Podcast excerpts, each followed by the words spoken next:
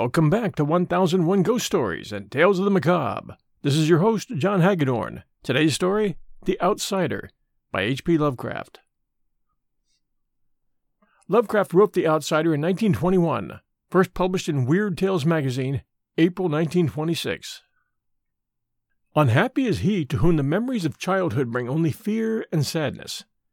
Wretched is he who looks back upon lone hours in vast and dismal chambers with brown hangings and maddening rows of antique books, or upon odd watches in twilight groves of grotesque, gigantic, and vine encumbered trees that silently wave twisted branches far aloft.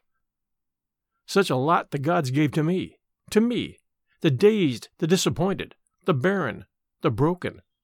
And yet I am strangely content, and cling desperately to these sere memories when my mind momentarily threatens to reach beyond to the other. I know not where I was born, save that the castle was infinitely old and infinitely horrible, full of dark passages and having high ceilings where the eye could find only cobwebs and shadows. The stones in the crumbling corridors seemed always hideously damp, and there was an accursed smell everywhere, as of the piled up corpses of dead generations. It was never light, so that I used sometimes to light candles and gaze steadily at them for relief. Nor was there any sun outdoors, since the terrible trees grew high above the topmost accessible tower. There was one black tower which reached above the trees into the unknown outer sky, but that was partly ruined and could not be ascended save by a well nigh impossible climb up the sheer wall, stone by stone. I must have lived years in this place, but I cannot measure the time. Beings must have cared for my needs, yet I cannot recall any person except myself, or anything alive but the noiseless rats and bats and spiders. I think that whoever nursed me must have been shockingly aged, since my first conception of a living person was that of somebody mockingly like myself, yet distorted, shriveled, and decaying, like the castle.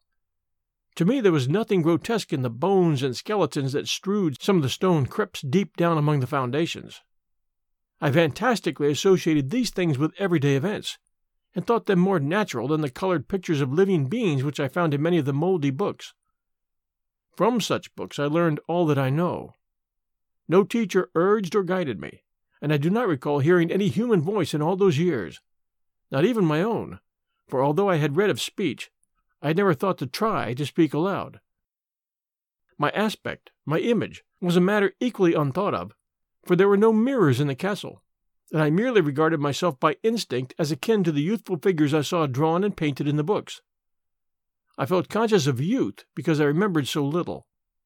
Outside, across the putrid moat and under the dark mute trees, I would often lie and dream for hours about what I read in the books, and would longingly picture myself amidst gay crowds in the sunny world beyond the endless forests.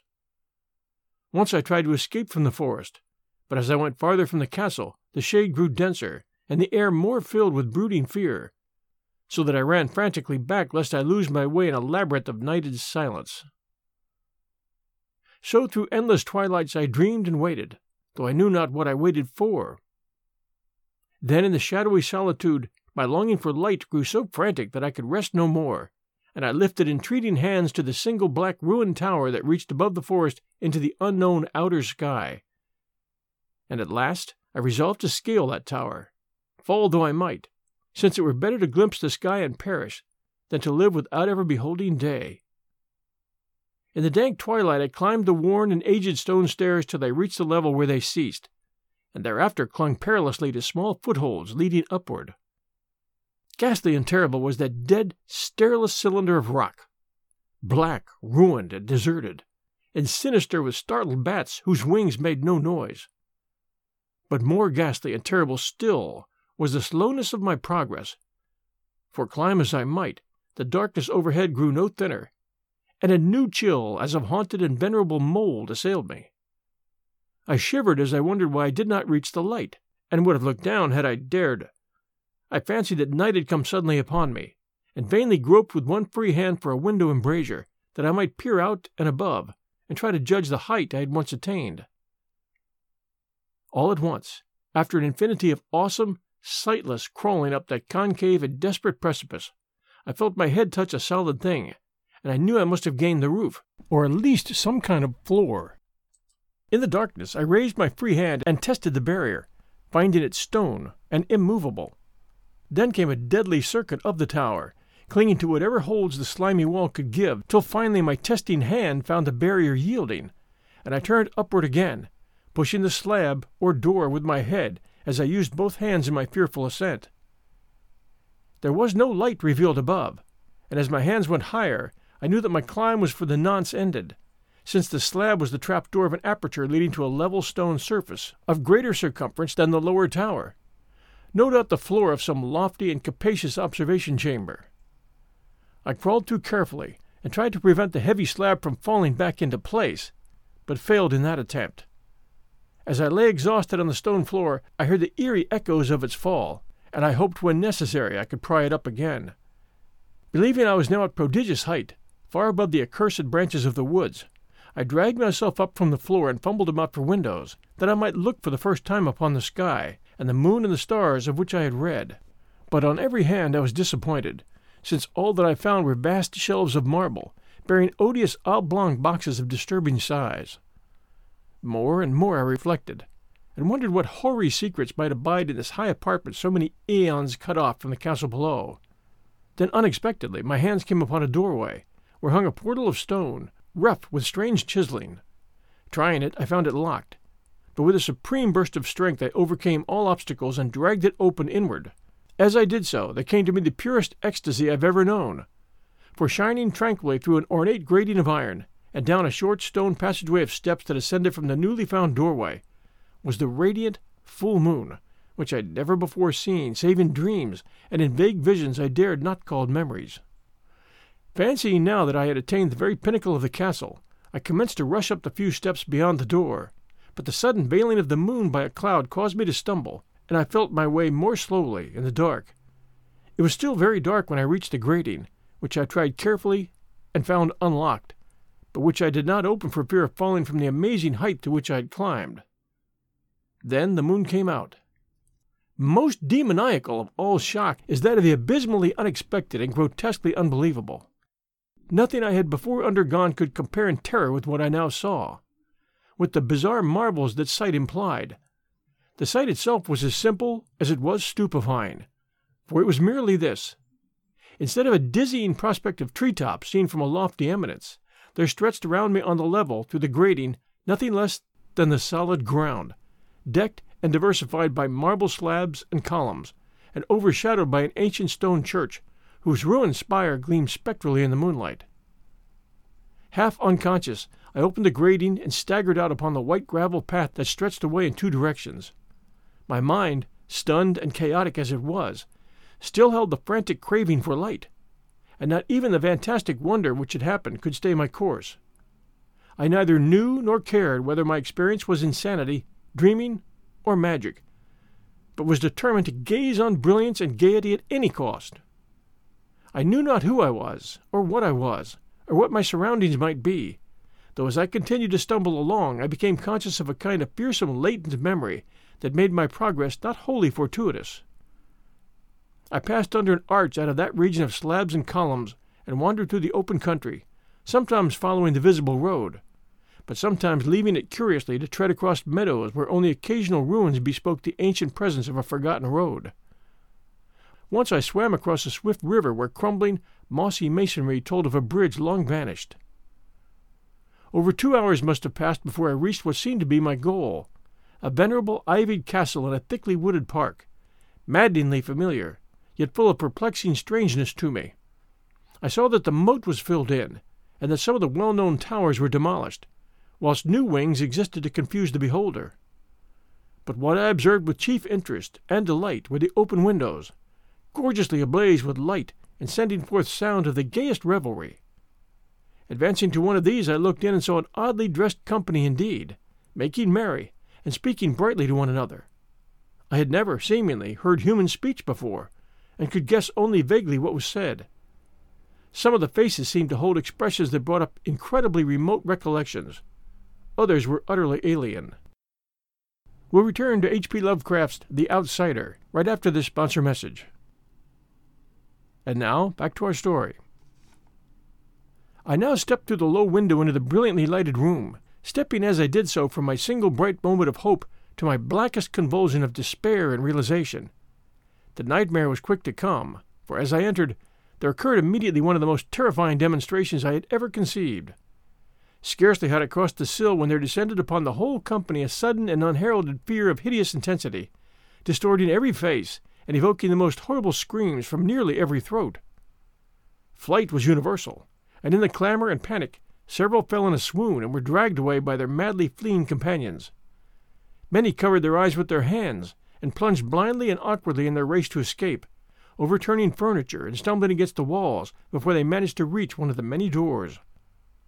The cries were shocking, and as I stood in the brilliant apartment alone and dazed, listening to their vanishing echoes, I trembled at the thought of what might be lurking near me unseen. At a casual inspection, the room seemed deserted, but when I moved towards one of the alcoves, I thought I detected a presence there. A hint of motion beyond the golden arched doorway leading to another and somewhat similar room. As I approached the arch, I began to perceive the presence more clearly, and then, with the first and last sound I ever uttered, a ghastly ululation that revolted me almost as poignantly as its noxious cause, I beheld in full, frightful vividness the inconceivable, indescribable, and unmentionable monstrosity which had by its simple appearance changed a merry company to a herd of delirious fugitives.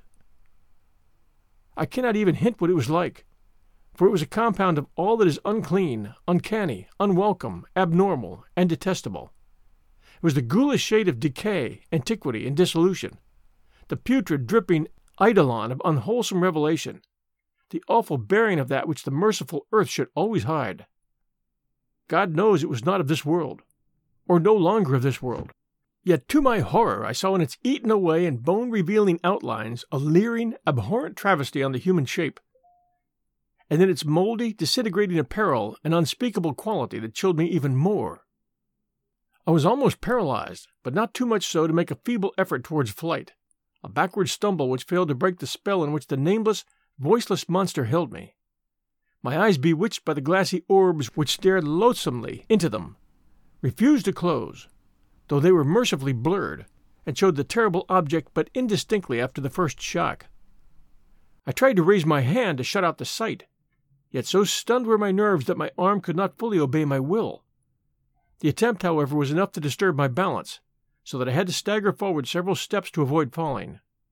As I did so, I became suddenly and agonizingly aware of the nearness of the carrion thing, whose hideous hollow breathing I half fancied I could hear. Nearly mad, I found myself yet able to throw out a hand to ward off the fetid apparition which pressed so close, when in one cataclysmic second of cosmic nightmarishness and hellish accident my fingers touched the rotting, outstretched paw of the monster beneath the golden arch. I did not shriek, but all the fiendish ghouls that ride the night wind shrieked for me as in that same second there crashed down upon my mind a single fleeting avalanche of soul annihilating memory. I knew in that second all that had been. I remembered beyond the frightful castle in the trees, and recognized the altered edifice in which I now stood. I recognized, most terrible of all, the holy abomination that stood leering before me as I withdrew my sullied fingers from its own. But in the cosmos there is balm as well as bitterness, and that balm is Nepenthe. In the supreme horror of that second, I forgot what had horrified me, and the burst of black memory vanished in a chaos of echoing images. In a dream I fled from that haunted and accursed pile, and ran swiftly and silently in the moonlight. When I returned to the churchyard place of marble and went down the steps, I found the stone trap door immovable. But I was not sorry, for I had hated the antique castle and the trees. Now I ride with the mocking and friendly ghouls on the night wind, and play by day amongst the catacombs of Nephren Ka in the sealed and unknown valley of Hadoth by the Nile. I know that light is not for me, save that of the moon over the rock tombs of Neb nor any gaiety save the unnamed feasts of Nitocris beneath the Great Pyramid. Yet in my new wildness and freedom I almost welcome the bitterness of alienage. For although Nepenthe has calmed me, I know always that I am an outsider, a stranger in this century and among those who are still men. This I have known ever since I stretched out my fingers to the abomination within that great gilded frame, stretched out my fingers, and touched a cold and unyielding surface of polished glass. It was my first view of myself.